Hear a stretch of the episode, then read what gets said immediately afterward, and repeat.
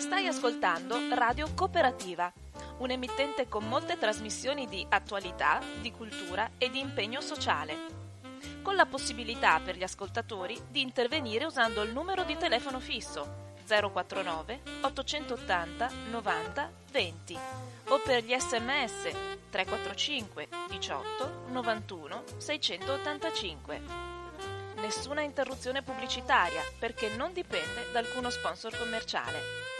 Radio Cooperativa si regge sul lavoro volontario di conduttori e amministratori e vive con la generosità di ascoltatori e soci che l'aiutano finanziariamente. Per farlo basta collegarsi al sito www.radiocooperativa.org che contiene tutto quello che può essere utile per sostenerla.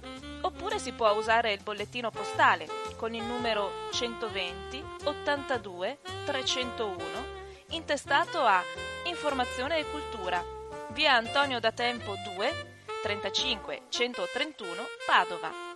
La frequenza principale è sui 92.7 MHz. Buon ascolto! Un cordiale buongiorno a tutte le persone sintonizzate su Radio Cooperativa.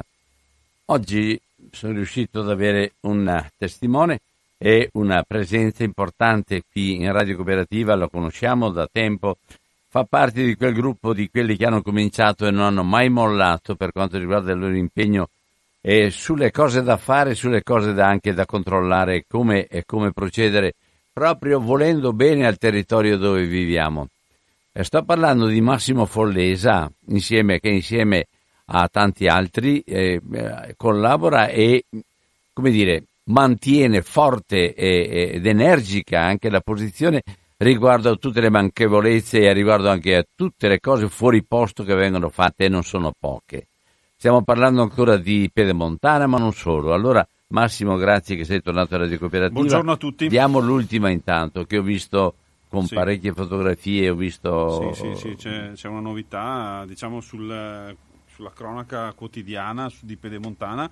Ecco, volevo accennare, eh. ecco, noi abbiamo tante chiacchiere politiche, specialmente in questo periodo qua, una passione matta per cui ci schieriamo e ci, eh, ci facciamo del male a vicenda perché ognuno deve averla vinta sull'altro, ma le nostre chiacchiere non, non, non, non sono opere, sarebbe opportuno che rimanessimo fermi sulle opere. Vai Massimo. Sì, eh, c'è una novità, novità, insomma, in questo periodo estivo, nell'agosto che si è appena concluso, abbiamo assistito a una serie di crolli eh, piuttosto significativi e anche interessanti perché ci consentono di aprire un, una, una, un, di nuovo la visione sulla pedemontana, crolli che hanno interessato la parte della trincea che sta a sud di Montebelluna, in comune di Trevignano, in provincia di Treviso. Scusami, si dice trincea o galleria?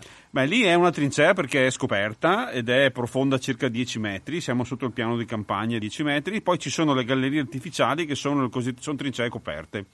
Questo tratto, questo, questa modalità di esecuzione di pedemontana eh, sono circa 67-68 km, quasi 70 km dei 95 sono in questa modalità, considerando anche le gallerie naturali che sono circa 9 km, ci sono circa 7 km di di galleria naturale a Malo e un chilometro e mezzo, due a Trissino. Sono proprio scavate in roccia queste. Nel totale la parte non fuori terra, diciamo, è di circa 70, poco meno di 70 chilometri. E siamo su, su, su 95. su 95, quindi 70 più chilometri. Sì, diciamo, sono, la cifra esatta è 69, insomma, però insomma, già, siamo 70, intorno ai 70. Insomma. Sì sommando tutti i tratti che sono trincee scoperte, trincee coperte, gallerie artificiali, insomma, e gallerie naturali.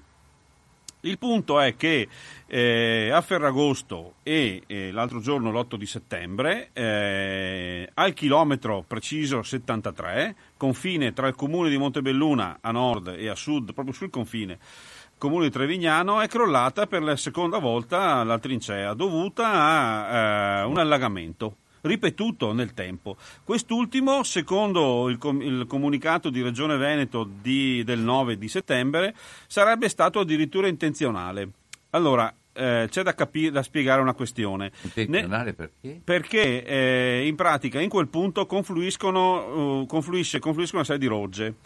E sono rogge importanti perché non in caso di pioggia tra- portano a valle, verso sud, verso Padernello, in particolare questa roggia, non ricordo il nome adesso, tutta l'acqua del territorio di Montebelluna, del centro abitato, cioè quindi l'acqua piovana delle zone a monte e del, e del cioè Montebelluna è una città, quindi per, la, per due, tre, tre, quarti, diciamo anche quattro quinti è lastricata, cioè non ha assorbe là, eh, e in questa roggia, che poi quindi in caso di temporale, siamo a tre chilometri la parte ovest del Montello, per capirci.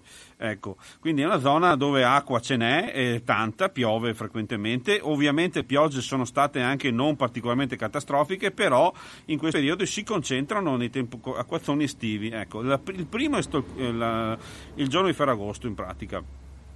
La notte di Ferragosto sul 16 un grosso temporale fa esondare questa roggia e la, la, l'esondazione eh, praticamente scalza la parte a nord della spalla del canale. In pratica eh, l'acqua erode le ghiaie che consentono a questo canale di raggiungere proprio il manufatto centrale, il vero ponte, quindi e crolla la canaletta e tutta l'acqua, la canaletta della, della, della, della scar- che sta sulla scarpata, porta via tutta la ghiaia, si parla di decine di migliaia di metri cubi di ghiaia. Questa roba qui, dopo che avevano cominciato i lavori, che si è verificata appunto il 10 di, di, agosto, hanno cominciato i lavori, l'8 di agosto, la mattina, a mezzogiorno, abbiamo anche ripreso... di settembre. Di settembre, scusate, spete, 100 metri più avanti quindi dal chilometro 73 più alcune centinaia di metri, perché? Perché è sempre la stessa roggia, ha caricato d'acqua e i campi che stanno a monte della trincea sono sempre stati campi in cui l'acqua da questa, da questa esondava. Ovviamente eh, cosa hanno fatto loro? Perché non sono riusciti a completare opere eh, idrauliche di sversamento, contenimento delle piene di questa roggia. L'hanno mandata nei campi, costruendo, nel caso dell'8 di settembre, una derivazione fatta con la ruspa per buttare l'acqua dentro nella trinità proprio letteralmente questo è documentato, l'abbiamo, fatto, l'abbiamo documentato, ma c'è anche il, il, comunicato della Regione Veneto che ci dà ragione. Di fatto la, il comunicato della Regione Veneto ci dice che siamo sconsiderati allarmisti, che sul web diciamo che crolla questo, crolla quell'altro, in realtà abbiamo testimoniato una gestione pessima del cantiere rispetto a che cosa? All'impronta sull'acqua, sulla, sulle, sulle, sulle, sulla gestione delle acque superficiali, dei, dei rusci, de, cioè che, che nel nostro territorio pedemontano è una realtà importante riduce le piene sui torrenti perché vengono distribuite in questi canali e in più l'acqua c'è sempre stata da quando ci sono i romani che hanno rettificato questo territorio costruendo il reticolato, la centuriazione. Ecco, lì questa roggia praticamente cosa, cosa, cosa è successo? cosa sta succedendo tuttora perché non, hanno, non, ci porranno rimedio a breve. In pratica c'è una derivazione di questa roggia che eh, ed è stata costruita la nuova derivazione con tre chiuse. Tre chiuse. Sono a monte di questo ponte canale che è crollato a Ferragosto, a monte di questa derivazione che avrebbero previsto, che hanno fatto. In pratica eh, queste chiuse rallentano l'acqua, trovano il bacino, non trovano più il bacino e, e di cemento di fatto quando arriva la piena, va sui campi e, e allaga la pedemontana. Loro l'8 di settembre hanno creato proprio loro questo meccanismo perché lo ha scritto la Regione Veneto Mancano le tre vasche di raccolta, convogliamento e laminazione che avrebbero dovuto consentire alla Piemontana di non essere allagata. Solo che questo allagamento, scusami Albino, ha praticamente demolito la scarpata della, un'altra volta la scarpata della Pedemontana, creando una voragine. Abbiamo ripreso il, con un video spe, proprio il punto esatto a mezzogio, alle ore 12 dell'8 settembre, viene giù e l'abbiamo ripreso. Questa volta siamo riusciti a riprendere l'evento, che catastrofico perché praticamente tutte le ghiaie che stanno a monte e una parte del, del, del, del campo dove avrebbe dovuto laminare quest'acqua, no? se ne va in, dentro in pedemontana. Cosa vuol dire laminazione? Laminazione vuol dire che io faccio defluire le acque no, nei prati, le, le, oppure creo un bacino dove l'acqua viene raccolta e piano piano poi viene assorbita all'interno del, proprio sul, sul, sotto, nel sottosuolo attraverso le ghiaie. Allora lì ci sono due questioni che emergono evidenti e che mettono in luce eh, l'incompetenza, perché non si può chiamare in nessun'altra maniera, di chi sta gestendo questo cantiere. Come si fa a progettare un bacino di laminazione, anche se lo farò in cemento, ma come si fa a gestire un cantiere con un bacino di laminazione a monte di una trincea profonda 10 metri? bisogna essere bisogna perché? arrivare dalla Luna per fare una roba del genere. Perché? Perché eh, se io mh, prevedo di buttare l'acqua nei campi, e, e questo è, succe- è successo eh, nella notte di Ferragosto, è ovvio che se io ho una, l'acqua va sottoterra, si infiltra e piano piano si è mangiata, ma le, i cedimenti nella zona di cui stiamo parlando sono di, di eh, distribuiti nel raggio, nella, nella, lunghezza di un chilometro, poi c'è stato il cedimento catastrofico che si è tirato giù una, un pezzo della canaletta che monta sul ponte canale. Il ponte canale è rimasto in piedi, è un manufatto di cemento armato e di ferro, l'uso è, rimasto, è restato in piedi, però l'elemento eh, di ghiaia, la spalla di ghiaia diciamo, che consente all'acqua di entrare sul ponte è, è caduto a Ferragosto. L'8 di settembre quest'acqua invece di uscire lì è stata convogliata eh, 200 metri più a est, quindi verso eh, verso la provinciale che sale a Montebelluna, diciamo, e, e, lì ha fatto una voragine. Ha scavato proprio, si porta via la strada di servizio, si porta via tutta la spalla. Praticamente c'è una, nelle foto si, si può guardare sul nostro profilo, ma sono state pubblicate dai giornali, Treviso, la Tribuna, anche il Mattino, e, e, eccetera. No? Mm, si vede proprio una voragine con tutta la ghiaia dentro la strada. Allora lì ci sono due questioni. La, la, questa che ho appena detto, come si fa a progettare un vaccino di laminazione o quantomeno anche una laminazione temporanea a monte de- oppure dentro la strada, vuol dire che tu accetti che il cantiere sia soggetto al rischio di alluvione. L'altra questione è, ma lo farai prima allora, no? Cioè tu hai progettato un bacino di contenimento delle piovane, delle acque piovane, delle piene che arrivano da, ma lo completerai prima di costruire la trincea cioè farai tutta la tua vasca di cemento con tutto il tuo sistema poi di convogliamento in, queste, in modo tale che non sprofondi, che non faccia cadere il cantiere, prima di arrivare a costruire tutti manuf- i manufatti, i ponti canali, tutta la trincea, perché garantisci una, una gestione del profilo delle acque in modo adeguato. E questo mette in luce una limitatezza nella previsione progettuale di Pedemontana, che noi continuiamo a dire lo continuiamo a dire perché in alcuni punti spot, cosiddetti punti caldi della pedemontana, uno è questo, uno è questo che viene minimizzato come fosse una scelta tecnica no, di buttare l'acqua dentro la pedemontana, ma allora perché continui a fare quello che fai lo disfi da solo perché non riesci a controllare le piene, le, le, le precipitazioni.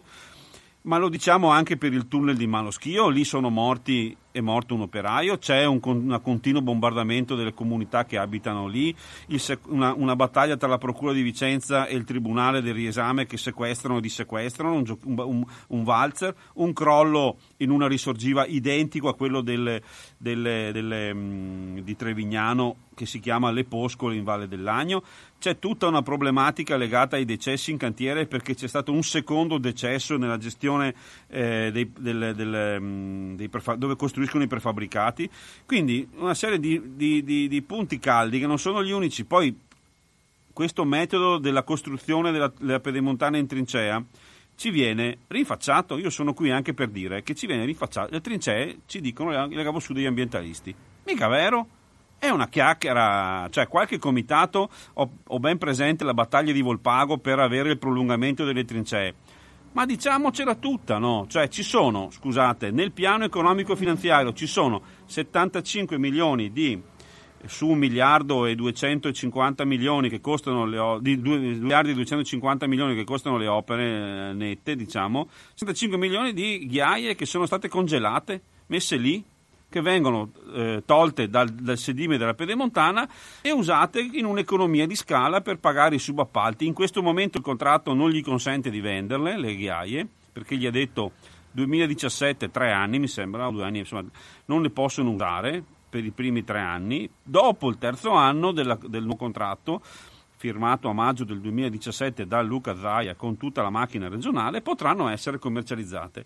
Quindi non è una, cioè, certo, io sono sentito dire un sacco di volte, no, si sta voi altri, siete voi che volete le trincee perché è brutta la pedemontana. No, è progettata sbagliata. È progettata sbagliata. Allora, io vi do un dato, un dato così folcloristico, culturale, se volete. No? Mi sono letto un libro di Alberto Angela che racconta la storia di un sesterzio, un, questi best seller che leggi d'estate, te li leggi in una settimana, li, ti bevi 300 pagine, racconta del mondo, se lui scrive queste cose sul mondo romano, Alberto, ma con, dovi, cioè con cose giust, certificate, cioè con citazioni corrette, non è che se le inventate e parla appunto, questa la, la, storia di questa moneta, di questo sesterzio che parte dalla, dall'estremo oriente e arriva in, in Inghilterra. Passa per la postumia romana e Alberto Angela, con dati alla mano, cioè lui cita studi, dice che la strada, la postumia romana nel Veneto era alta 3 metri sopra i piani di campagna perché era un territorio che si allagava spesso. Cioè, stiamo parlando de, non so di che secolo d.C., ma insomma, quando noi abbiamo avuto centur- il periodo in cui c'è stata la centuriazione di questo territorio che è pedemontana. Allora, se Alberto Angela in un romanzo così che io ho trovato per caso, l'ho letto, poi quando sono arrivato a questa pagina, ho detto, ma ho fatto un salto sulla carrega, ho detto, stravo qua da pubblicarla, perché bisogna che spieghiamo agli ingegneri della pedemontana che, e anche le scelte che abbiamo fatto noi, cioè la soluzione della trincea è veramente aberrante perché ti crei il problema e a Trevignano ne è la dimostrazione. Guardate che questi ponti canali, secondo il passo della centuriazione, sono ogni 700 metri, o strada o, o roggia c'era, o, o, o, capezzagna, a seconda del tipo di... e hanno tutti questo andamento, da no, l'acqua va in so, quindi da nord a sud. Nel Trevigiano, nel Trevigiano, è ancora più evidente questo, perché il territorio è sì urbanizzato, ma è più un suburbano indistinto, anche le zone industriali tendono a rispettare questa roba qua e quindi ce lo, ce lo troveremo ancora questo problema dell'acqua. La nostra è una terra di, di, di, di campi e acqua dunque, no? Quindi la sottovalutazione che stanno facendo è pericolosa nel presente, per la gestione del cantiere, per le maestranze, già, ricordo, sono già morti due in incidenti del cantiere. Vorrei sapere quanti altri incidenti sono stati mancati Qui è successo di festa? No, sì, questa cosa qua succede di, per, cui, per, cui, per fortuna è successo, questo, questi due crolli sono successi durante le ferie e in una domenica. Ma basta una pioggia improvvisa. Poi, tra l'altro, io vi potrei raccontare che nel, nella gestione dell'acqua, nella zona più pericolosa, che è quella vicentina, non avevano eh, i monitoraggi. Cioè, in teoria, se tu vuoi prevedere se ti allaghi, no? cosa devi fare? A 2-3 km, 5 km lungo queste rogge devi mettere dei pluviometri, dei misuratori che ti mandano un segnale, quindi hai una, una, una, previsione che fra mezz'ora, fra 40 minuti, fra un'ora arriva la piena no? su queste rogge, perché questo è un meccanismo che si usa. No? Ecco, eh, per esempio nel Vicentino, nel tratto del, delle Poscole, la risorgiva non era monitorata, quindi si sono allagati la galleria e gli è crollata in testa, non è morto nessuno perché hanno fatto in tempo a ritirarsi ma, ma è morto invece un operaio eh, nel tratto di Malo, della galleria Malo-Castelgomberto, mentre le poscole sono a Castelgomberto, in cui è crollata addosso la roccia, insomma, è rimasto schiacciato. Quindi queste difficoltà ci sono. Il problema delle trincee si ripete qualora in ogni punto dove c'è un ponte canale. I ponti canali eh, servono a far passare le acque mantenendo la quota di campagna e la, l'autostrada gli passa sotto. Questa scelta qui è nata per questa gestione e poi per la ribellione delle amministrazioni comunali che si sarebbero viste una scarpata autostradale alta minimo 4 metri, come era il progetto originale del 98, 2000, quindi il progetto originale prevedeva, quindi hanno, hanno bypassato questo problema ribaltando l'autostrada. Ma il problema qual è? Che hai costruito un tubo chiuso, un sistema chiuso, l'autostrada non deve avere interferenze col territorio. Di nessuna maniera, in nessuna maniera, in nessun modo, in nessuna maniera. In realtà quello che noi contestiamo è che do- dovremo avere una strada più la strada non può essere nemica del territorio, non è possibile, questo lo dico anche da tecnico, insomma, no? ecco, questo, quindi invece loro stanno bat- facendo una guerra all- adesso all'acqua, al territorio di conseguenza. C'è da dire che a Trevignano perché non possono fare il bacino a sud, cioè dall'altra parte della, della trincea? Perché ci sono le case e quindi siccome la strada passa dove, tendenzialmente dove ci sono meno case, eh, è costretta a tenersi il bacino a monte con le conseguenze che e, le, e, anche l'inadeguatezza di una direzione lavori che prima di fare le opere non ha costruito il bacino, perché questa è la realtà dei fatti. Il comunicato del 9 settembre, cioè dell'altro giorno, di Regione Veneto ci dà ragione. Ci dice che loro hanno scelto di buttare l'acqua nei campi, ci sono le foto dove si vede che hanno tolto le paratie consent- creando un troppo pieno a questa roggia, la roggia va nei campi, allaga una parte dei campi e poi la SIS ha costruito un canale con una ruspa di derivazione buttandosi l'acqua dentro nella sua trincea, scegliendo di fare questo, pensando che fosse un deflusso normale. Invece c'è stata proprio la, la Brentana. La, Brent, la Brentana ha scavato un fosso profondo 6 metri, largo 4, che si è portato via tutta la ghiaia che poteva. Ecco.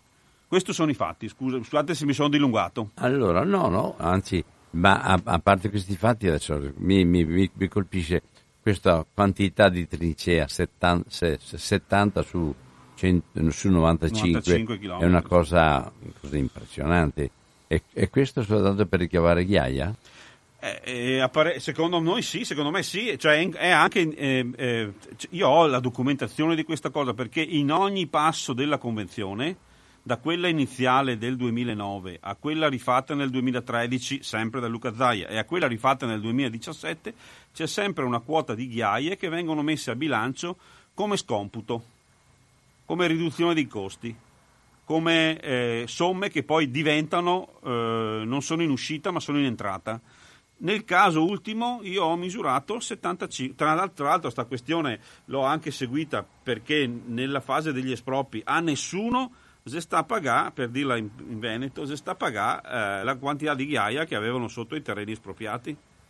Cioè, nessuno ha ricevuto un indennizzo della, eh, nell'esproprio della proprietà di quello che aveva sotto.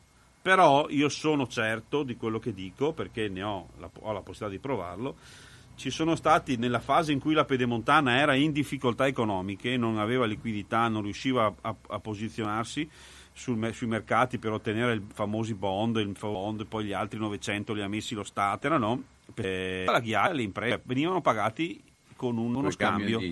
Con, un, con camion di ghiaia, io conosco, ma potrei citare, insomma ci sono cavatori che hanno preso queste ghiaie, ci sono anche produttori di calcestruzzo che, sono, che praticamente erano in grado di trasformarlo, no? Venivano pagati con la ghiaia anche in periodi in cui eh, c'era poca richiesta di cemento, to, per cui sto parlando degli anni scorsi, insomma 2013, 2014, 2015, 2016, cioè adesso non faccio i nomi delle aziende, però potrei farli, insomma, sono in grado di dirlo, che la ghiaia della Pedemontana è finita nei frantoi dei vari produttori di calcestruzzo, no? come con un baratto di fatto, no? Ecco. Quindi siamo in questa situazione, no? cioè il territorio c'è un, c'è un, aspetto, qualcuno mi potrà dire dandomi anche del comunista, però in realtà viene messo a bilancio eh, il territorio per che, non per quello che vale realmente, ma per, per, il ricavo, per il guadagno che riesco a farne. No? Quindi è uno sfruttamento, come si fa degli uomini della, dal punto di vista lavorativo, anche del territorio.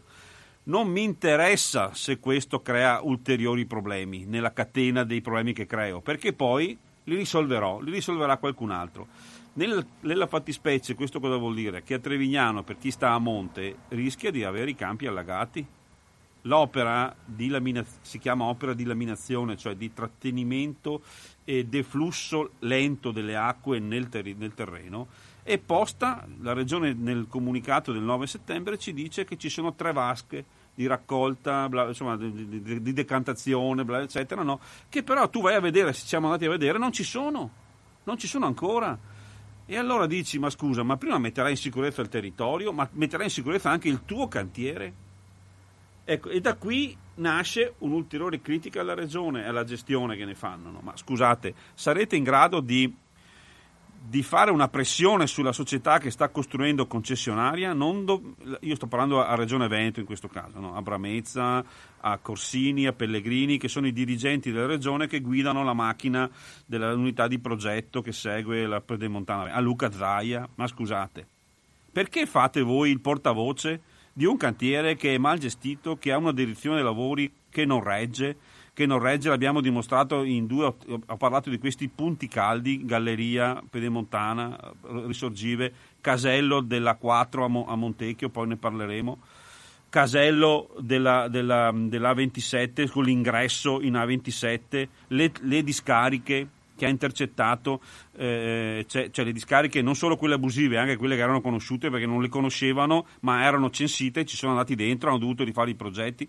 Cioè, perché, perché fate voi il portavoce della SIS, del concessionario, e non lo mettete invece alle strette con dei comunicati stringenti invece di darci a noi degli allarmisti?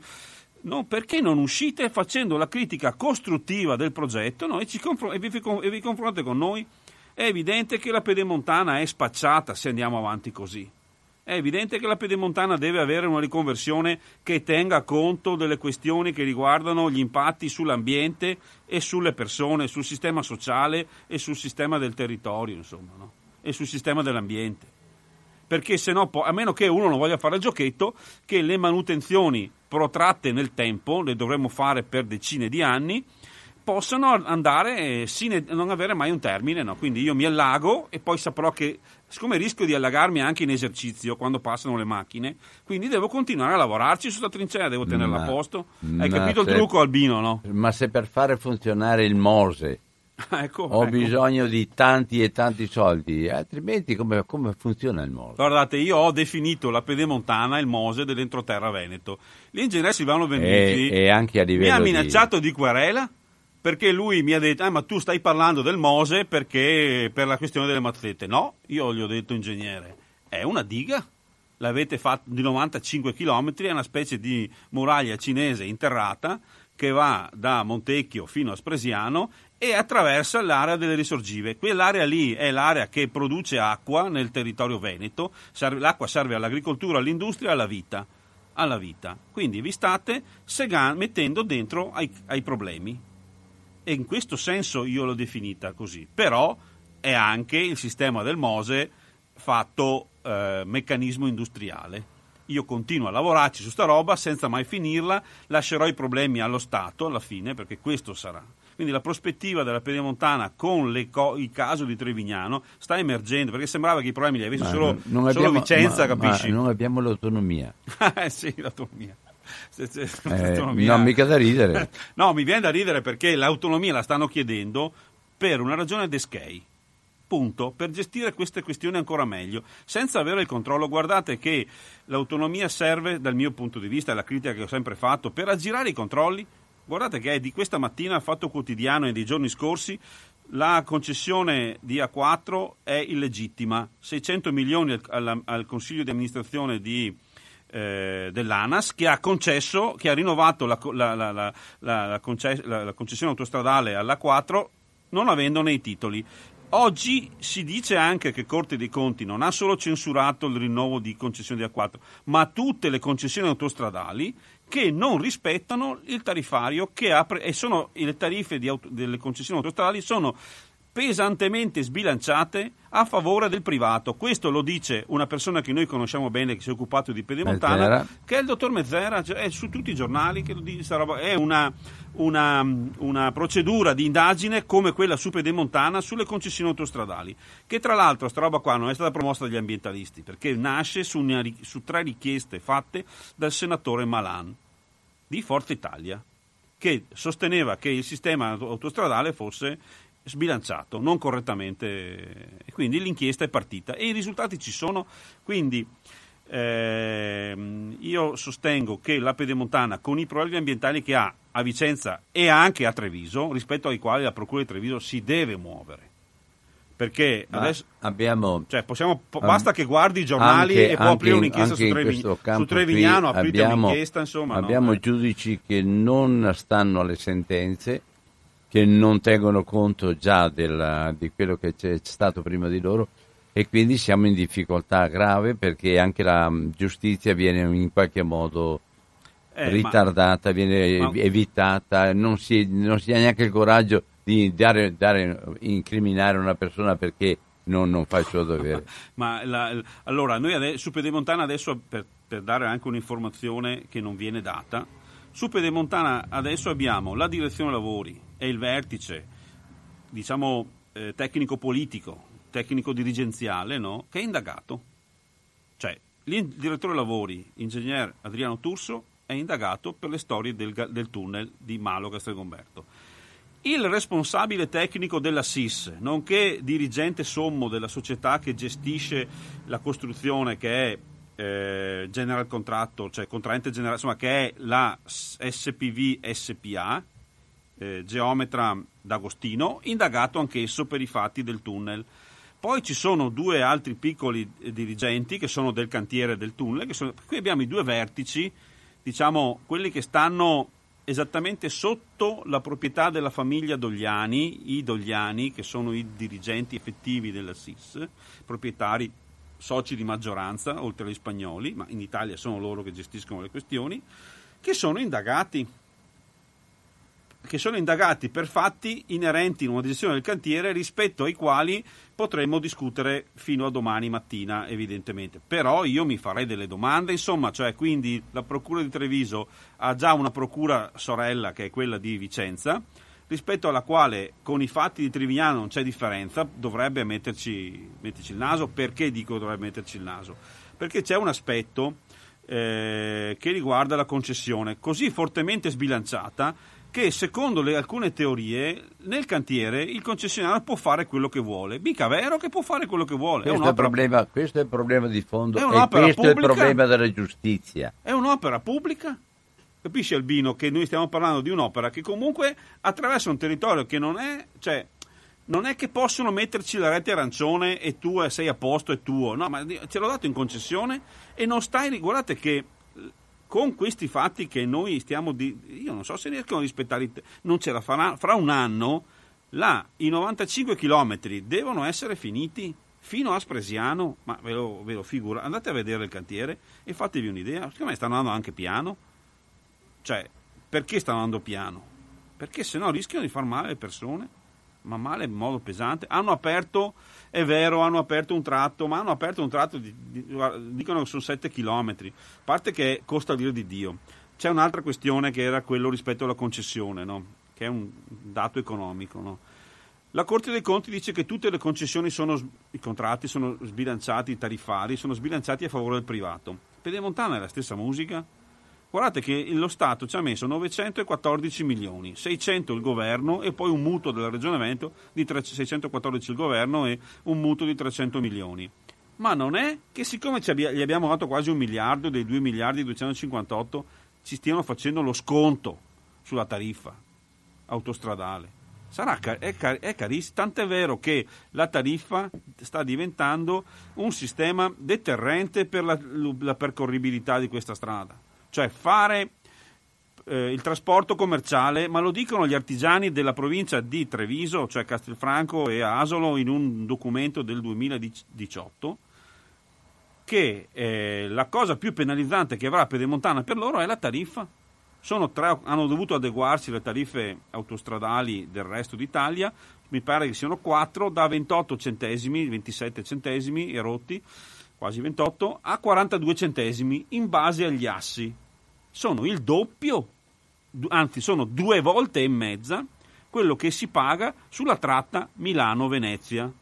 Cioè io faccio la 4 da Milano a Venezia senza il passante, spendo due volte e mezza in meno. In, cioè, quindi e se faccio invece il passante, cioè vado a Trieste oppure vado a Treviso Nord ancora con la, con la 4, col passante, con la 27, spendo la metà esattamente il 50% della tariffa, poi dipende dai, dai, chilometraggi. E quindi la questione è rilevante, tant'è che gli artigiani dicono: ma allora questi qui invece di restare di andare in pedemontana resteranno sulle, sulle nazionali, soprattutto quindi questo problema è, è una questione grossa. La, l'altra questione, un'ulteriore questione è che se io non riesco a risolvere il tema della mobilità locale, per cui questa strada era nata, il progetto è in fallimento.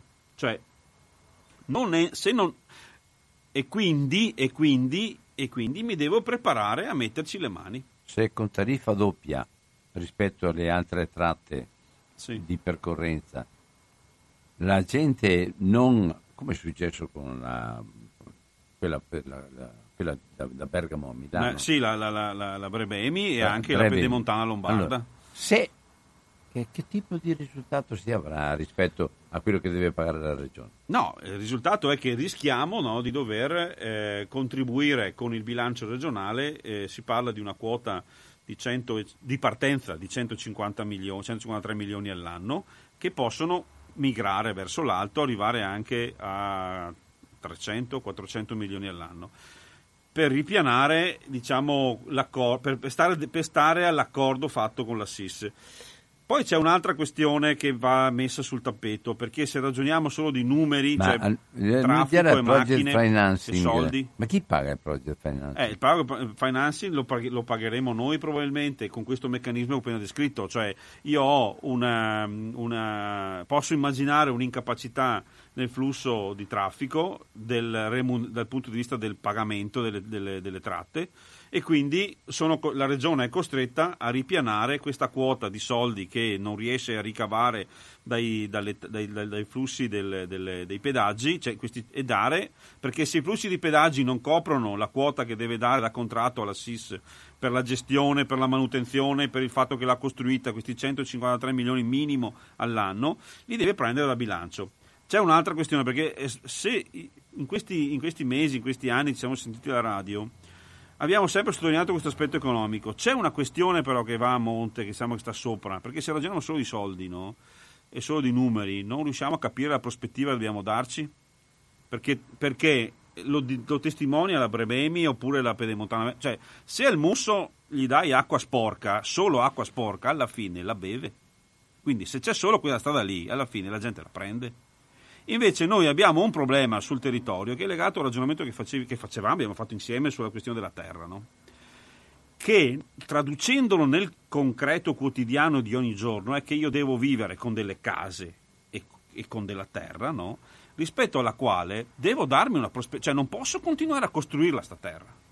Non posso continuare ad ammucchiare case senza avere un'idea. Cioè il Veneto deve smetterla di ragionare in questi termini utilitaristici rispetto al terreno al capannone. Lo dobbiamo cambiare questa prospettiva, cioè non possiamo, tecnicamente si chiamerebbe il suburbano indistinto, no? cioè vieta capannone eh, campo, vieta capannone. Dobbiamo cambiare questa prospettiva che nella teoria urbanistica si chiama il suburbano indistinto. È rimasto qualcosa di verde, non si può neanche parlare di cinture verdi perché le abbiamo occupate, con, con, ma quelle, quel poco verde deve essere indisponibile se tra una comune, ad esempio in questo, in questo tratto qui, no, la Pedemontana eh, passa appunto in queste cinture verdi che stanno tra un comune, che sono dei, dei rimasugli delle cose, deve essere un verde indisponibile.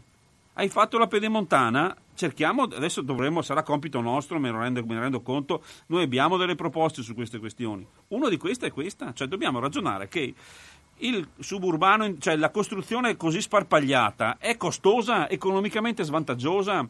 Se io ti devo portare l'acqua, la fognatura in mezzo a un campo, in più devo passare sopra con la pedemontana, cioè o sotto con la pedemontana, diventa costoso. Devo invertire la prospettiva, per, ma non perché dopo domani questo avvenga. La prossima generazione ne avrà benefici. E questa è un'inversione, quindi dobbiamo smettere, non, cioè non dico che è sbagliato ragionare coi soldi, perché contano, purtroppo ma il punto è che devo dare una... e questa prospettiva qua non ce l'ha nessuno, nessuna forza politica ragiona quando parla di Veneto, quando, per, anche quando parla di autonomia. Ragioniamo di, di grandi opere. Esatto, parliamo di grandi... Invece l'opera Parliamo è... di grandi opere e continuano a tutti i livelli, esatto. tutte le forze politiche, tutte. Cioè, le opere sono gestire il canale, impedire la speculazione banale che sta saturando eh, queste, io li chiamo eh, le, le, le, fasce verdi, tra un comune e l'altro deve, essere, deve diventare un verde, non posso, non avrò il PIL col cemento armato, lo farò in un altro modo il PIL lo farò in un'altra maniera il PIL, un, sarà un PIL che si muove più lentamente, ma quando parte il, cioè, eh, il, eh, qualcuno mi dirà che sono matto, ma dov'è che costruirò? Dov'è che costruiremo? Ma abbiamo le città,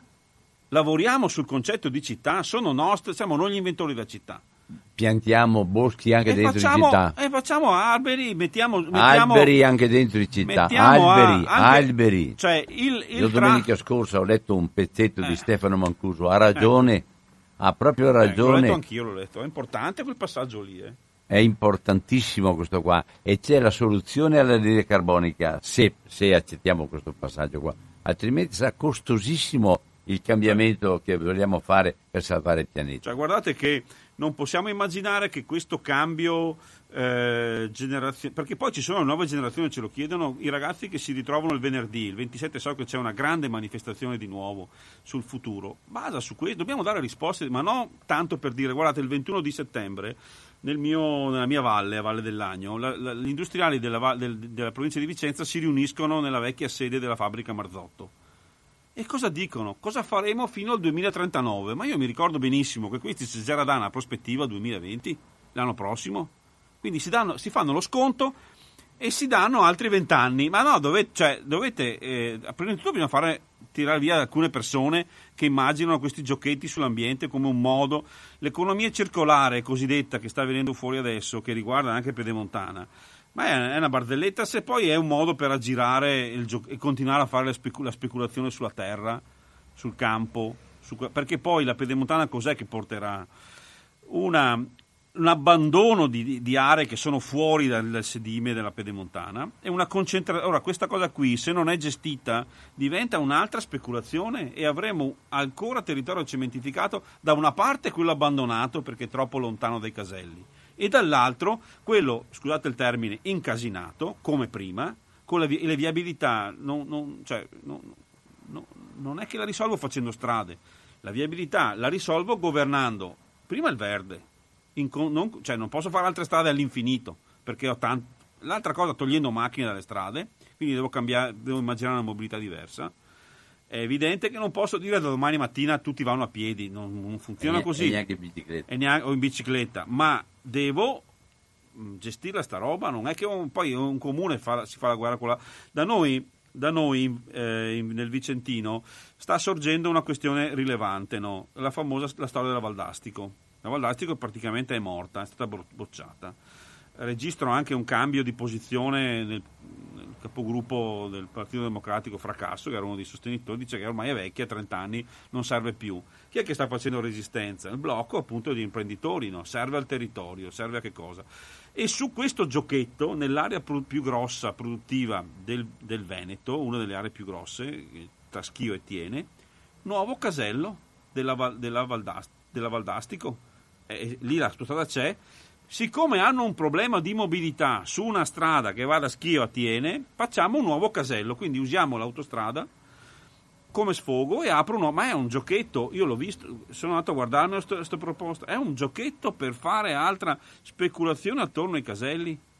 Quindi non lo potranno fare perché la concessione di fatto è decaduta con le dichiarazioni che ha fatto la Corte dei Conti.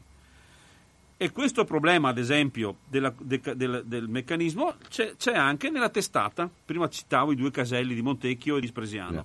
I due caselli di testata di Montecchio e di Spresiano sono di una, gravi, di una difficile soluzione e, e stanno chiudendo. Comunque, Montecchio è, è, è, una devastazione no, di ma, strade. Ma riusci, la Pedemontana non riuscirà ad entrare nella 4 e non riuscirà ad entrare nella 27 perché la, la, concessione che gestisce le due auto sta cadendo e quindi i progetti che li devi concordare con queste società, no? chi è che li fa, chi è che li muove? Quindi la, cioè, diciamo che è eh, l'effetto che si è eh, diciamo, la tempesta perfetta, cioè sono, è il meccanismo industriale speculativo che si è autogenerato attorno alle concessioni che poi fanno i caselli, bla bla bla, questo, questo meccanismo di eh, replicante dello, dello, della, della, della, speculazione attorno ai caselli, no? che in questo momento manca l'attore, il generatore, no? e quindi impedisce a un'altra infrastruttura, la pedemontana, di entrare nelle due strutture che dovrebbero dargli traffico. Sarà, che non ci sarà. Che io dico che anche a Spresiano, perché a Spresiano, la casello di Spresiano arriva dove c'è l'autogrill, dove c'è l'area di sosta, l'innesto con il nuovo casello, con i raccordi. Quindi devi spostare un casello. Chi è che lo sposta? Se non c'è più il concessionario della 4, della 27, chi è che lo sposta questo casello? Come ti metti d'accordo? A Montecchio c'è la TAV, la Pedemontana e il nuovo casello della 4, nello stesso punto. Lì eh, il progetto doveva essere fatto assieme alla TAV, concordando allora, siccome la TAV non si sa neanche in che modo la passerà TAV sarebbe la, l'alta velocità, ferrovia, alta velocità, la ferrovia ad alta velocità, sì, Mm. il treno ad alta capacità sarebbe Sì. giusto Perché? dirlo. Perché la TAV noi pensiamo soltanto... No, alla Val di Susa no, ma sta arrivando la Brescia, la Brescia Padova, diciamo che c'è Sì, un tratto, sì. il tratto da Verona a Vicenza è in- non è ancora finanziato, quindi nel nodo di Montecchio dove c'è un innesto pedemont- proprio nello stesso punto arriva Pedemontana, il nuovo casello della 4 e l'innesto della, Pedemon- della, TAV. della TAV, no? con una piccola stazione, un'ipotesi di stazione che ha fatto il comune no? Eh, di Montecchio. Lì manca l'attore perché adesso il- il- hanno detto dobbiamo costruire il casello della Pedemontana, spostiamoci, spostiamoci nel, eh, spostiamo la direzione del progetto alla 4. La 4 fa risolve il nodo per tutti, passando sopra la TAV, passando sopra la Pedemontana, in realtà ma è la stessa cosa è dall'altra parte in A27. Per cui il soggetto con cui Pedemontana si deve confrontare, quindi abbiamo eh, e quindi la regione e noi che come cittadini dobbiamo riprenderci la direzione di questa strada sul territorio. Certo, c'è un nodo con il concessionario, bisogna avere il coraggio di affrontarlo, perché lui non sta rispondendo alle questioni che pone il territorio. Certo, uno può dire, vabbè, sono quattro robe, stai facendo casino perché c'è, o cagnare, insomma, perché c'è il, eh, il- il crollo di una trincea, può succedere. No, è un'emergenza che mette in luce le, le sottovalutazioni gravissime. È tutto un, io credo che sia un filo che tenga queste cose. Allora, Ecco. sempre Massimo Follese che ha parlato fino adesso, sempre molto distaccato, senza nessuna passione, senza nessuna senza crederci No, più di tanto, ci ha illustrato, ci ha illustrato quel, quel massiccio che sta venendo fuori da per quanto riguarda tutto il territorio veneto. Pronto? Pronto? Sì? Buongiorno. Parla cooperativa? Sì, sì, Sì. sì. Eh, in linea, buongiorno, senta. signora. Eh, sì, buongiorno, parlo da Lido. Parla la signora Maria. Buongiorno Sono signora. una, una nuova, una nuova ascoltatrice perché mi, mi fa piacere sentire tante cose che non va qua in Italia purtroppo. Io ho 84 anni, compiuti da poco, ma le parlo perché vedo delle cose sbagliate che stanno facendo in, sì, il nostro Stato, insomma. Eh, e mi dispiace perché io ho passato una guerra, so cosa vuol dire e comunque mh, certe cose proprio non le digerisco perché non c'è più, non c'è più persone educate allo Stato. Parlano perché hanno solo, perché hanno solo la bocca e basta. Non c'è, non c'è cultura, non c'è educazione, no- no- non c'è più nulla. Ecco, questo volevo. Mi fa piacere di aver parlato con lei perché sento che è una brava persona. Grazie signora. Grazie. Grazie, buongiorno. Buongiorno. Grazie, buongiorno Maria. Ecco, il- io però dobbiamo aiutarci Maria anche se ognuno di noi ha il, il suo arco di tempo, il suo- le, sue, le sue realtà, aiutarci però a non mollare, ad avere una, una visione anche in cui siamo capaci, rispettandoci, ma siamo capaci di mettere anche a fuoco tutto quello che non funziona. Pronto? Buongiorno Albino, sono Giuliano. Ciao Giuliano. Buongiorno. Tu parlavi qualche minuto fa che bisognerebbe piantare alberi, no? Certo? Allora, certamente. Allora, qui a Mestre, via Bissuola, si parla di tagliare non so quanti alberi, dovresti metterti in contatto con Michele Boato che credo faccia parte del comitato, Certo. di tagliare non so quanti alberi per fare la pista ciclabile.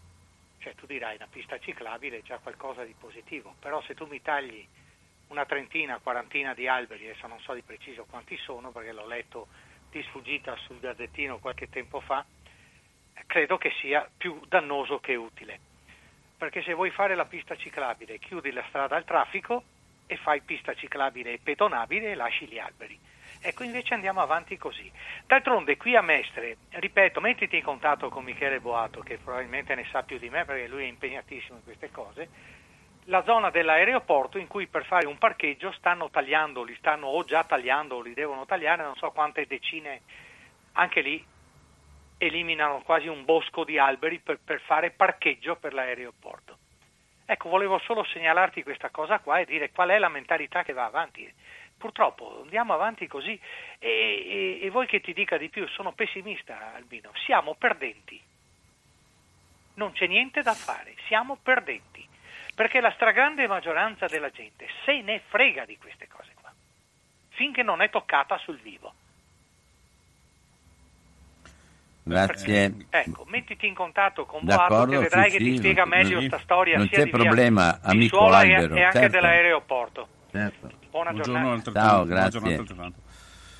No, eh, oddio, io penso, beh, la, la, risposta però non può essere, cioè, la, la, quello che dicevi tu Albino sul piantare alberi è una risposta su quello che è una necessità, cioè dobbiamo eh, migliorare la qualità della vita. La no? maggioranza della gente del mondo, la maggioranza, Sì. tra- adesso siamo a metà e metà, ma tra poco si pensa addirittura per il 2050 il 70% della gente del mondo vive in città. Sì. Se non respiriamo aria sana in città, mi dici, e se non produciamo aria No, sana in città, mi dici dove andiamo a parare? Infatti io sono convinto che eh, la- la- la risposta anche sul nostro territorio è di eh, lavorare sul- sull'urbano, sull'urba- l'urbano deve essere accettabile, il punto è questo però, cioè, eh, Distinguere un pochino tra l'urbano e il non urbano. dobbiamo, mettere, dobbiamo, mettere, dobbiamo costruire il limite, no? Capito? Il limite tra la, tra la campagna e l'urbano, non... mm, cos- ecco. Pronto? Eh, parla Marco da Mestre, Ciao, saluto eh, l'ospite. Buongiorno, salve. Massimo Sì, Forlese. sono. Massimo Follesa, salve. del Eh, Coveco. allora ma- le do de- del tu Massimo. Sì, beh, buongiorno. ho 56 anni, non sono vecchissimo. Eh, vabbè, insomma, mi viene con qualche d'un di più. Più, ecco, è ora. Senti, Non c'è problema, non c'è problema. A parte, sono passato ieri per via di Suola, sono alberi tra l'altro che hanno la, la- la- la propria età, io sto a Mestre, ma io volevo parlarle di un'altra cosa. Sì, Ehm, allora, lei, co- come tutti abbiamo visto, c'è stato uno scontro in Parlamento per far sì che passasse la legge sulla TAV Sì. in, in Piemonte, lì in Val di Susa. Sì. Ma allora io, eh, questi leghisti che per l'ambiente se ne sono sempre fregati, eh, mi viene il dubbio, dico, a Mestre hanno fatto per la metropolitana di, eh, metropolitana di superficie che dovrebbe andare da Padova, eh, Mestre, Treviso e via dicendo, hanno fatto e stavano facendo due, due stazioni eh, ferroviarie, una alla Gazzera, non so se lei conosce Mestre, sì, e una eh, vicino il vecchio palazzetto dello sport del CONI, vicino al vecchio ospedale. Sì. Se, se non che eh, hanno fatto altre stazioni intermedie ne- ne- ne- vicino a Mira, da quelle parti, dove sono diventati covi di, di- di- di- non- Sì, sono insomma, abbandonate. droga, sì, Sono abbandonate, spazzano droga e via dicendo. Sono stati spesi dei soldi. Allora io dico, il controsenso o- o della politica è quello di farci credere che determinate cose devono funzionare adesso tutti su ferro e io sono d'accordo sul ferro, ma allora l'opera me la fai, qui siamo nel Veneto e non me la concludi, qualcosa non mi quadra, a parte il Mose e, e- e- poi per Tre- Trevignano io passavo spesso perché andavo anni fa su, eh, da mia madre, era ricoverata da quelle parti. Quindi ho visto che scempio hanno fatto della pena del Montana, ma voglio dire, i controsensi della politica, come avete detto bene voi, cosa succede? Non importa come fare l'opera, l'importante è farla, tanto alla fine poi paga sempre il pantalone che siamo noi altri. Io la saluto, buona giornata. Buona giornata. E la questione dell'infrastrutturazione del Veneto passa proprio attraverso l'abbandono della ferrovia. Cioè è una politica, noi ad esempio quando parlavamo di un'alternativa mh, seria che avevamo proposto, la Pedemontana, dopo arrivato a questo punto, avevamo messo in campo un'analisi in cui secondo noi era possibile, eh, perché attraversava sei ferrovie, no? almeno su cinque costruire un'interconnessione autostradale. Perché il problema qual è però? Che la ferrovia nel Veneto è stata abbandonata. Soprattutto il eh, sistema regionale, quello più la, vicino. La metropolitana di superficie aveva stazioni e anche treni. Sì. Nato tutto in malora. È stato abbandonato e definanziato, definanziato. Allora, molti in questo momento stanno facendo una partita sulla ferrovia ancora, scommettendo sul TAV, cioè che la risorsa del TAV ci consentirà l'ammodernamento. Allora, in pratica, come dire, ed è il, problema, ed è il paradigma della pedemontana, cioè, siccome ho bisogno di risolvere il problema del traffico nel Trevigiano e nel, nel, nel Vicentino, invece di fare strade, strade adeguate o di adeguare quelle che ho, faccio un'autostrada, siccome ho problemi sulla ferrovia, non riesco a finanziarla, faccio l'autostrada ferroviaria, cioè il TAV o il TAC. Questa è la scommessa, ad esempio, una, parlava prima del governo questo signore, del, di una parte del Partito Democratico Veneto che crede nel TAC no, perché gli consentirà il, quadru- TAC? treno ad alta capacità, la TAV, insomma, Veneta, Veneta, perché gli consentirà il quadruplicamento della ferrovia eh, Verona, eh, eh, Venezia. Pronto? Pronto, ciao Dolmino, so, so Carlo. Ciao Carlo. Ciao. Senti, voglio chiederti, no, adesso lì a Malo, no, la Pedemontana, sì. che stavano facendo il tunnel che è crollata la... La volta, la, sì, in due punti. Sì, sì. Andranno avanti o cosa? Poi, volevo chiederti una cosa, no? Per esempio, no, io abito lungo una provinciale la 349 del Pasuvio che da Vicenza va a Tiene. A Tiene, sì, poi... ho presente. Eh, sono di sono io. Una volta che avranno finito questa pedemontana, ne, ne, noi che abitiamo a sud di Tiene ne trarremo dei vantaggi perché io mi hanno detto che i camionisti non andranno mai in autostrada per risparmiare anche un euro o due. Cioè allora cosa servono tutte queste autostrade se poi non fa, o non danno degli incentivi a poter tirare via un po' di traffico alle provinciali perché la gente è disperata, cioè io passo migliaia di, di, di macchine, camion, io ho visto che dove che vanno lì a Breganze, no? che adesso hanno aperto sì, un pezzo. Sì.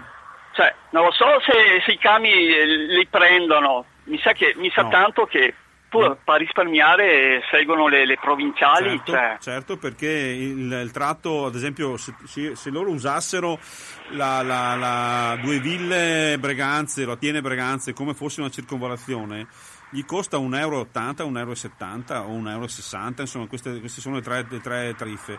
E io credo che un camionista per fare il giro, per, se si fa un po' di traffico, cioè si mette di nuovo in mezzo o a due ville. Cioè devono, a, fare, devono, fare, degli accordi con i, le autostrade sì, o fare... dare incentivi, non lo so, in qualche maniera. Ma tu sei disposto, per esempio, te lo chiedo eh, così, a metterci i soldi tuoi, perché per fare l'incentivazione del camion, no? Devo togliere soldi a qualcun altro o li prendono dalle tue tasse cioè, e quindi non li di- distribuiscono su altre cose che servono. Il punto è che la pedemontana non darà la, eh, non consentirà lo sgravio delle viabilità locali. Ti do un dato, tu citavi la, la provinciale dove abiti tu. La, la, la, Valdastico, quella esistente, cioè Vicenza, Vicenza Nord, Piovene Rocchette, sono dati di ISCAT, no? dati di ISCAT porta in media 4-5 mila veicoli al giorno in meno delle due provinciali, cioè diciamo che la media di, uh, della 31 è 14-15 mila veicoli al giorno, misu- dati di traffico misurato, non previsione. Uh-huh. Mentre le due provinciali, quella che passa per Isola Vicentina e l'altra che passa per, Villa, per, per uh, Villa Verla, portano 21-22 mila veicoli al giorno. Cioè ci sono 5.000 o 6.000 veicoli in più di media al giorno, sono dati dell'ISCAT. Con le provinciali invece che... Beh, la, non prendono l'autostrada, perché non prendono l'autostrada? Perché fanno le zone industriali, no? Cioè si muovono nel brevissimo percorso da casa alla zona industriale dove lavorano e viceversa. Non, il lungo percorso su, una, su una, una, zona industriale, cioè io parlo della, del, del, nord della provincia di Vicenza, Tiene, Schio, Isola Vicentina, eh, insomma Marano, quelle zone lì che sono industrializzatissime, cioè è un, un polo industriale importante. l'autostrada, la Valdastico, la 31 è sottoutilizzata cioè, è questo il dato che abbiamo, quindi figurati la pedemontana che, che, che vantaggio ti, ti, darà. Tra l'altro è concepita come un'autostrada, non come una, una superstrada. Noi paradossalmente diciamo, nella nostra proposta, che poi è stata scartata, ma anche fatta di recente, nel 2000, aggiornata nel 2017, dobbiamo rendere questa autostrada compatibile col territorio. Io vado dentro e non pago o pago un pedaggio diverso, eh, diciamo eh, distribuendolo sul territorio il pedaggio. Perché? Perché però non deve esserci da un privato da un privato che deve lucrare su quest, sulla, sul problema della mobilità in, e, de, e, della gestione del, del, territorio. Hai capito? Quindi sì, io credo però, che per, tu... per, esempio a Sottopasso che da Schio va eh, Dagno no? hanno, sì. hanno, ridotto del 50% sì. la quota di passaggio. Sì. E, perché prima ci andavano poche persone, andavano per ma, malo. Ma guarda che tu citi un esempio di project financing fallito, quel project, quel, il tunnel Malo Schio, eh, cioè il tunnel Schio Valdagno, è stato costruito da una società che faceva riferimento al, alla famiglia Marzotto, adesso è, è ritornato al pubblico e quindi il pubblico, cioè una società in cui c'è la provincia di Vicenza, il comune di Valdagno e il comune di Schio, che hanno deciso di abbassare le tariffe perché così la gente ci va, ci vanno di più i valdagnesi degli scredensi. Però è una risorsa, tant'è che noi diciamo, ad esempio in Pedemontana, che il tunnel di Malo non ha senso perché io ho già quello di Schio e quindi io potrei spostare le quote di traffico su quel tunnel che nella realtà sono molto meno di quelle previste dalla Pedemontana nel tratto tra Schio e, e Valdagno. E quindi io collego la Valle de, cioè ho, ho, già ecco il tunnel di mi chiedevi del tunnel Malo eh, Castelgomberto in questo momento è sequestrato soltanto nei punti dove ci sono stati i due crolli iniziali quello dove è morto l'operaio e quello dove è crollato eh, la, la, la risorgiva la poscola esatto avevano sequestrato tutti e sette i chilometri, quindi i lavori erano fermi, ma una revisione del Tribunale di Vicenza del sequestro gli ha consentito di fare le operazioni su una partita che è scandalosa perché praticamente hanno detto che non è necessario che i lavori che stanno facendo adesso per mettere in sicurezza la galleria per gli operai debbano essere utilizzati materiali cer- certificati. Posso usare anche materiali di cui non ho la certificazione? E quindi gli hanno, siccome la contestazione era che stavano costruendo un tunnel senza materiale è certificato in base alle norme europee o italiane, hanno, c'è una perizia di un professore di Padova, il professor Simonini, che dice che siccome l'opera del, che usano gli operai è di un certo tipo, si può anche non certificare, che secondo me contraddice non solo il buonsenso, ma contraddice la manualistica di come si costruiscono le gallerie e in Italia le gallerie le sapevamo costruire bene. Se uno si prende un manuale dell'ingegnere e guarda come si fanno le gallerie, c'è scritto che la struttura primaria, quella di sicurezza, i chiodi, le centine, eccetera, il, il, il ferro, insomma, e il cemento proiettato, collabora al sostegno della galleria, del tunnel, insieme all'anello di cemento armato. La questione del tribunale, del, ecco, prima citavamo, la questione del, del, del dissequestro della galleria di Vicenza è un altro esempio di cattiva, cattiva eh, utilizzo del potere giudiziario che si piega, si piega a chi ha il perito più grosso è una battaglia di periti. Io ho il perito, la procura ha un perito che un, sono due professionisti stimatissimi, molto bravi, ma non sono blasonati. La SIS ha portato il professore l'ordinario di geotecnica che ha detto, e, e il giudice del riesame ha copiato integralmente le pagine della perizia senza chiedere un terzo perito suo come avrebbe dovuto fare secondo noi quindi il, ma, ma, ma, Aspetta ma, un attimo Carlo ti saluto eh, ecco. sì grazie ciao. Prego, ciao, ciao, spero sia stato giornata. chiaro cioè, eh. questo, questo, problema della, della, magistratura, che adesso ha cominciato a fare delle inchieste, che viene stoppata, no? è un problema molto serio. Guardate che quell'inchiesta sul tunnel di Malo Castelgomberto è partito per un caso di morte, di incidente sul lavoro, gravissimo, gravissimo, perché sembrerebbe mettere in, in conto alcune inadeguatezze, come quella di Trevignano, di Trevignano solo che là è morto, Trevi. di Trevignano, inadeguatezza del cantiere, di gestione del cantiere. Pronto? Buongiorno. Luigi, buona giornata. Senta, io gli voglio chiedere ex suo ospite. Buongiorno no, Massimo. Sì. Buongiorno.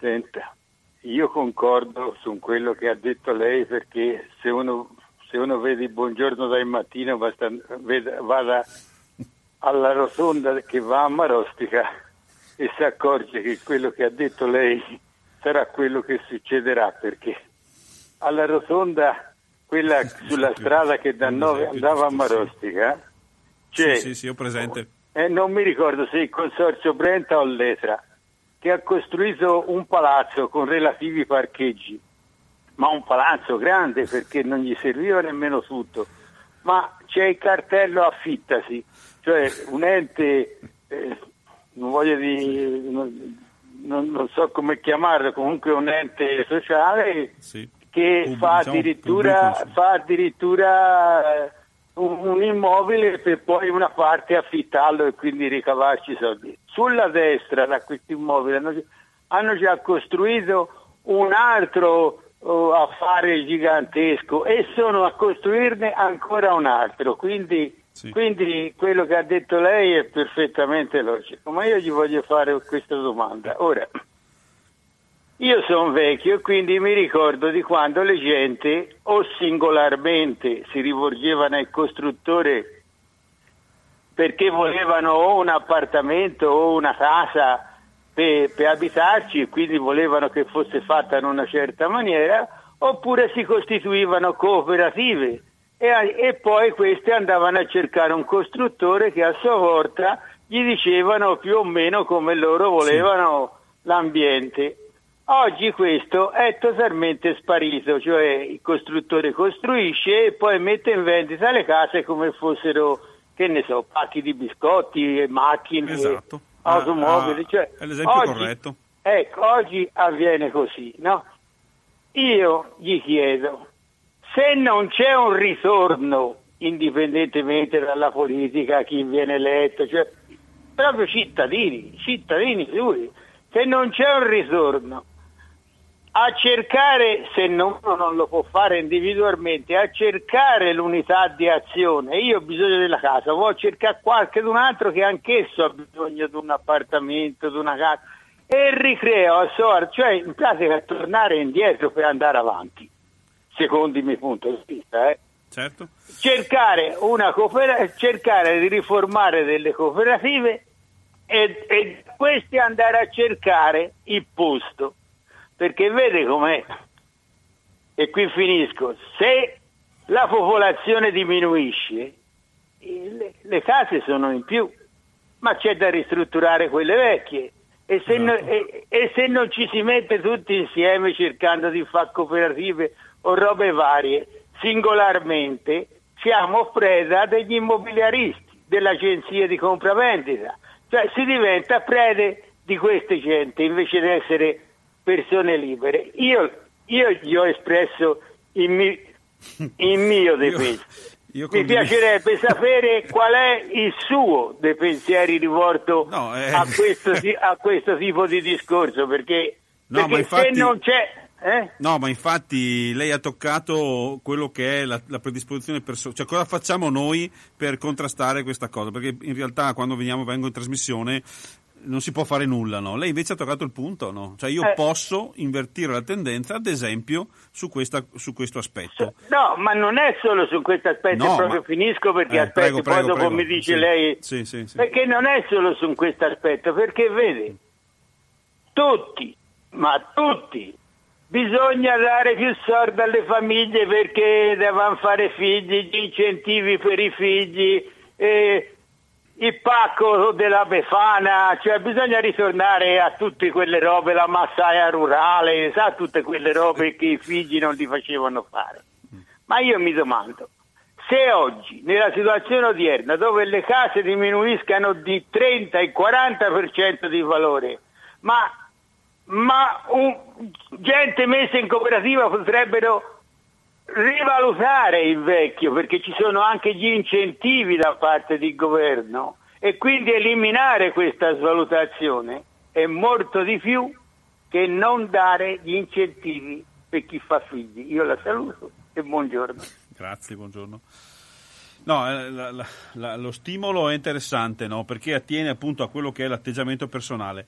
In realtà, secondo me, c'è una questione antropologica. Beh, lui ha un accento toscano, quindi non lei, anzi, aveva un accento toscano e si capisce anche che viene da una regione di, differente dalla nostra. Però non voglio marcare la differenza, volevo dire che è uno stimolo proprio che si basa sulla differenza identitaria, cioè quel concetto che io ho la mia casa, il mio terreno, il mio capannone, il mio cioè è un punto identificativo. rispetto al quale la cultura nostrana ha replicato una modalità, un modello, che è quello che in, che in altri paesi, ma soprattutto quello post-bellico americano, si è concentrato. Guardate che c'è un parallelismo tra le istanze eh, cosiddette eh, diciamo individualiste che hanno portato al governo un tipo di presidente come Trump, ma negli anni passati un tipo di cultura che si è affermata diciamo, dal punto di vista quasi di colonialismo culturale attraverso il modello americano.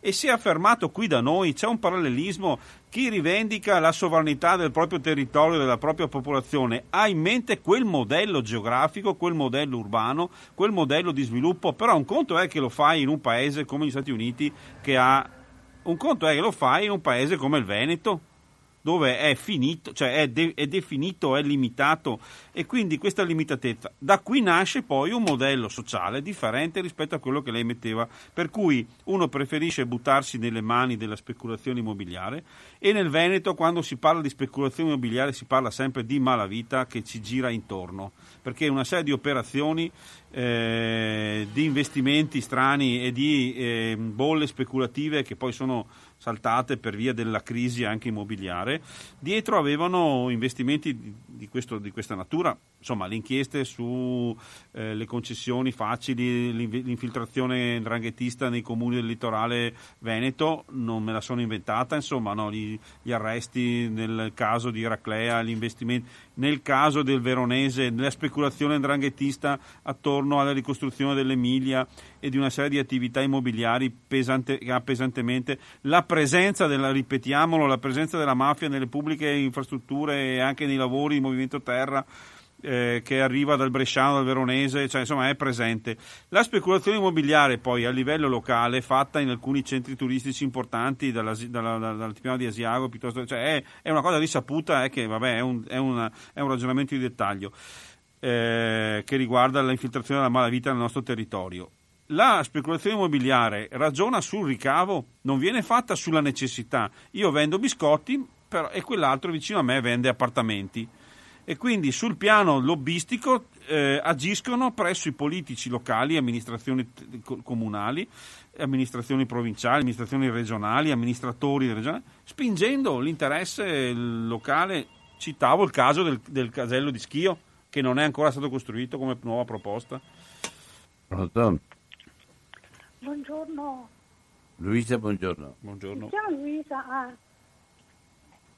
Eh, è stato lasciato tutto in mano al privato, l'edilizia.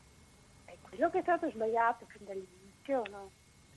E si continua, perché guarda che ormai è tutto cementificato. Guarda che guardiamo Padova, in che condizioni è stata ridotta, insomma. Piani regolatori mai rispettati, dove è stato costruito il nuovo raggio al suolo, zone vecchie invece di essere ristrutturate, antiche se vogliamo, e costruito il nuovo in modo veramente indecente. Una città distrutta e si continua, è quello il problema. Cioè, dove abito io c'è il giardino Morandi, che eh, confina col Giardino Morandi, c'è uno spazio che è eh, bosco di alberi naturalmente di proprietà. E il progetto è eh, buttare giù tutto e costruire. Cioè, quello che dovrebbe essere fatto immediatamente in Veneto è non pretendere, cioè, non solo in Veneto penso, ma in tutta l'Italia, basta costruzioni di nessun tipo L'edilizia è stata usata come, eh, come motore dell'economia per decenni, eh, una roba assurda. E, e, e, e, si continua su questa strada perché, eh, come si chiamava? Eh, beh, Zaia, che è Lega, la Lega ha queste proposte, cioè di rimettere in piedi l'economia, l'economia partendo da, dall'edilizia quindi non si sta cambiando strada assolutamente, questo è il problema. Cioè non costruire più, questo dovrebbe essere le leggi che dovrebbero essere fatte. In Germania eh, non si costruisce più da decenni. E, e l'edilizia è stata messa in mano al pubblico, mai al privato. Cioè se dopo uno vuole farsi la villa con parco se la fa, ma eh, ripeto, l'errore, l'errore è stato fatto dall'inizio. Grazie, buongiorno. Buona giornata. Buona giornata. Beh, del, uno dei problemi più grossi è che ragioniamo su, ancora sulla promozione dello sviluppo e dell'attività industriale promossa dall'attività edilizia, ma no, però eh, il concetto è quello che dicevo, secondo me dobbiamo tornare a ragionare anche attorno al tema di Pedemontana come una modifica del panorama del suburbano, che, è, che è una realtà che va riconvertita. Il, ecco. Donata, pronto? Lo sprawl cosiddetto va abbandonato. Pronto? Sì. Pronto, sono Enrichi. Enrichi, buona giornata. Leggevo che nel 1400-1600 si poteva andare da Palermo, cioè dalla Sicilia, al nord Italia senza mai uscire da un bosco, eh, sì, a parte lo stretto di Messina. E, mh, mm, mi pare che le condizioni non siano più quelle.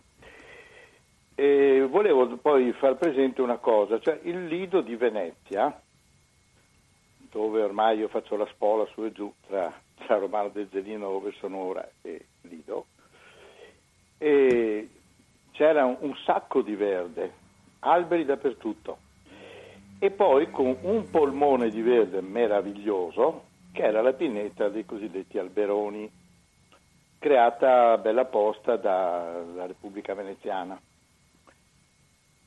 Lì, non dico che le percentuali, vabbè, lì si tratta di pochi metri quadri in confronto, però un lavoro tipo Amazzonia lo hanno fatto, eh. hanno creato delle radure.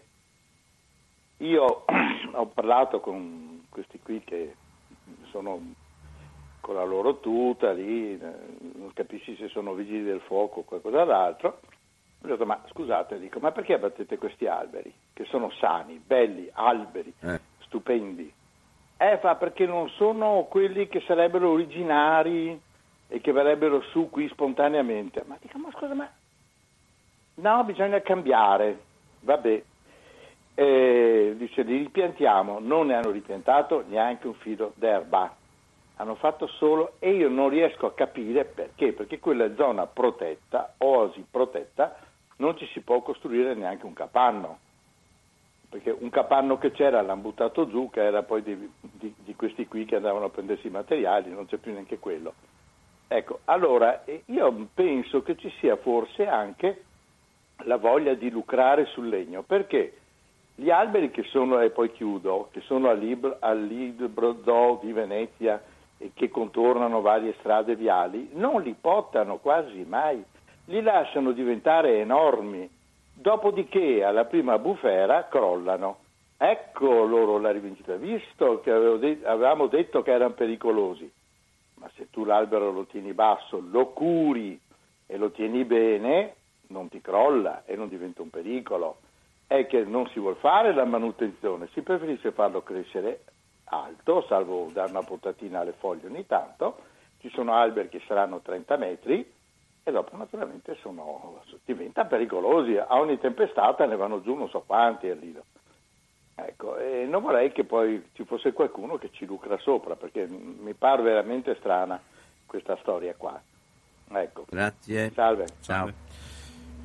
La questione, beh, la questione, degli alberi è un problema molto serio perché viene venduta, ad esempio, tornando al tema iniziale della trasmissione, no? come il discorso del passante verde o della pedemontana verde, stata, questo, ci sono questi progetti no? che poi restano sulla, sulla, carta. Per cui di fatto hanno fatto l'effetto del, del lubrificante per far entrare una cosa che era veramente difficile da accettare inizialmente. Nel caso specifico credo che... Perché è rimasta chiara, soltanto la, la togliere i mezzi. Ma invece li, ab- li, abbiamo tolti. Il problema è appunto che noi dovremmo eh, riconvertire gli interventi non più in tema speculativo ma in tema riparativo dell'ambiente, quindi con la presenza di piante, di, o, o, quantomeno anche il, anche il, terreno erboso di per sé stesso assorbe la CO2, ci aiuta ad integrare eh, l'ossigeno. Nel, quindi quindi questo concetto della salvaguardia dell'albero non è in quanto tale a fine se stesso, perché sennò rischiamo di rinchiuderci in un recinto. No? Eh, il punto è che innanzitutto consente una, una, qualità della vita migliore nei centri urbani. In secondo luogo no, è un elemento che mi consente anche di produrre, di lavorare, ma in terzo luogo, e secondo me non è secondario, devo ricavare gli spazi per le piante, per il verde e, quel, e quelli parti lì devono essere indisponibili, non è che domani arriva uno e, fa, lui, e ci fa la speculazione, fa la, fa la, esatto, no? e, ed è una cosa che deve essere sopra la, la capacità che ha del un sindaco, singolo, no? certo, del singolo pronto. amministratore. No? Chiudiamo. Pronto? Eh, sono Lorenzo di Abano. Ciao Lorenzo. Ciao a tutti, buongiorno. Eh, volevo, su, rimango anch'io sugli alberi, comunque di fatto io sono ad Avano, abbiamo avuto un'amministrazione precedente che faceva la guerra agli alberi adesso, e, e, dopo ha preso piede anche nei condomini, per esempio nel mio di fatti c'era chi bisogna tagliarli, sono pericolosi, invece insomma è passata la linea della manutenzione, quindi eh, vengono, cioè, e adesso esistono ancora, perché secondo noi insomma, c'è chi li difende. Allora io ho un parco davanti comunque che è un parco che gli alberi sono stati piantati dagli scout, per esempio, con volontariato. E, è un parco bello, eccetera. Però cosa, cosa, voglio dire con questo anche? Io ho un figlio che è a Parigi e, e proprio a, a, il comune di Parigi ha fatto un bando per piantare alberi nella boulevard, nella tangenziale di Parigi. E non so perché lui l'ha vinto lui sto bando, ma eh, cosa, è stato fatto la piantagione dopo con il volontariato di tutto il comprensorio, non è che sono state del, fatte degli appalti, eccetera, come è stato piantato davanti a casa mia il parco che hanno piantato gli scout, quando mio figlio faceva lo scout ha fatto lo stesso sistema, detto, e così l'hanno organizzato, addirittura ha avuto anche successo sta cosa. Eh, su sta boulevard, dove che addirittura il TG1 mi ricordo che l'hanno fatto vedere Cosa, sta pubblicità cosa, cosa, ha fatto? Sì, che eh, appunto questo eco eh, l'hanno, l'hanno, chiamato anche a Roma, il comune di Roma, per eh, trasferire l'esperienza e addirittura anche a Padova. Ma qui in Italia non è come in Francia, come dire, l'esperienza. Lì la cosa è andata avanti in modo semplice, qui par- lui ha visto subito che sono partiti tutti quanti eh, questi privati, questi appalti per, eh, per prendere in mano questi progetti e qui c'è la diversità anche, eh, già in Francia si fanno le cose un po' anche diverse, insomma, ecco, e si raggiungono degli obiettivi in modo più economico e anche coinvolgendo la gente. Ciao, ecco, dato, Ciao buona giornata. Buona giornata. Eh, noi, abbiamo, noi, abbiamo, una cultura diversa che purtroppo non tiene conto, ci sono delle culture nel, nel resto d'Europa da cui dovremmo imparare, invece ragioniamo in modo diverso. Vi, vi do due dati, la cintura attorno a Londra, verde indisponibile per 40 km di profondità, tutta attorno alla, alla, alla megalopoli, Londra una megalopoli. In Olanda lo stesso, aree verdi indisponibili, città, è un'area, lo, lo, l'Olanda è molto simile al Veneto come dimensione, come para, para, paradigma. Eh, lo stesso nella Baviera, in Germania, il verde è indisponibile. Noi dobbiamo mettere in campo questi tipi di ragionamento concentrando le edificazioni nelle aree urbane che abbiamo, separando il suburbano e cercando di riqualificarlo. Ovviamente non possiamo fare delle grandissime aree, ma almeno quelle cinture, piccole cinture, cinturini li chiamo io verdi, vanno inseriti il tema da cui siamo partiti, che era Trevignano, il crollo e l'alluvione inopinata dei campi attorno alla pedemontana, che poi sono entrati in, l'acqua è entrata in pedemontana, dice questo dice questo. Il, le uniche aree verdi che c'erano, questi, ci hanno fatto passare la pedemontana però. Quindi il concetto di verde indisponibile deve entrare e il controllo dell'edificazione incontrollata deve essere rimesso al centro. Ovviamente dietro a questo viene la gestione del verde e la gestione degli alberi, no? che aumentano la qualità della vita. Non dobbiamo accontentarci di avere solo il pane, cioè le lo stipendio, il lavoro, eccetera, ma anche di avere un ambiente dove, dove, vivremo accettabile. Lo possiamo riconvertire, è una sfida che dobbiamo lasciare ai nostri figli o ai nostri nipoti, ma dobbiamo avviarla noi questo lavoro. Grazie buona giornata, tutti, buona giornata. Ringrazio, ringrazio, Massimo Follesa, ringrazio tutti voi che avete partecipato, eh, credo che siano stati toccati due o tre punti molto importanti. Il primo, di non mollare, di non lasciare andare avanti le cose così come vengono proposte, che sono purtroppo in questo momento una, una dimostrazione che quello che sta avvenendo al pianeta non interessa più di tanto.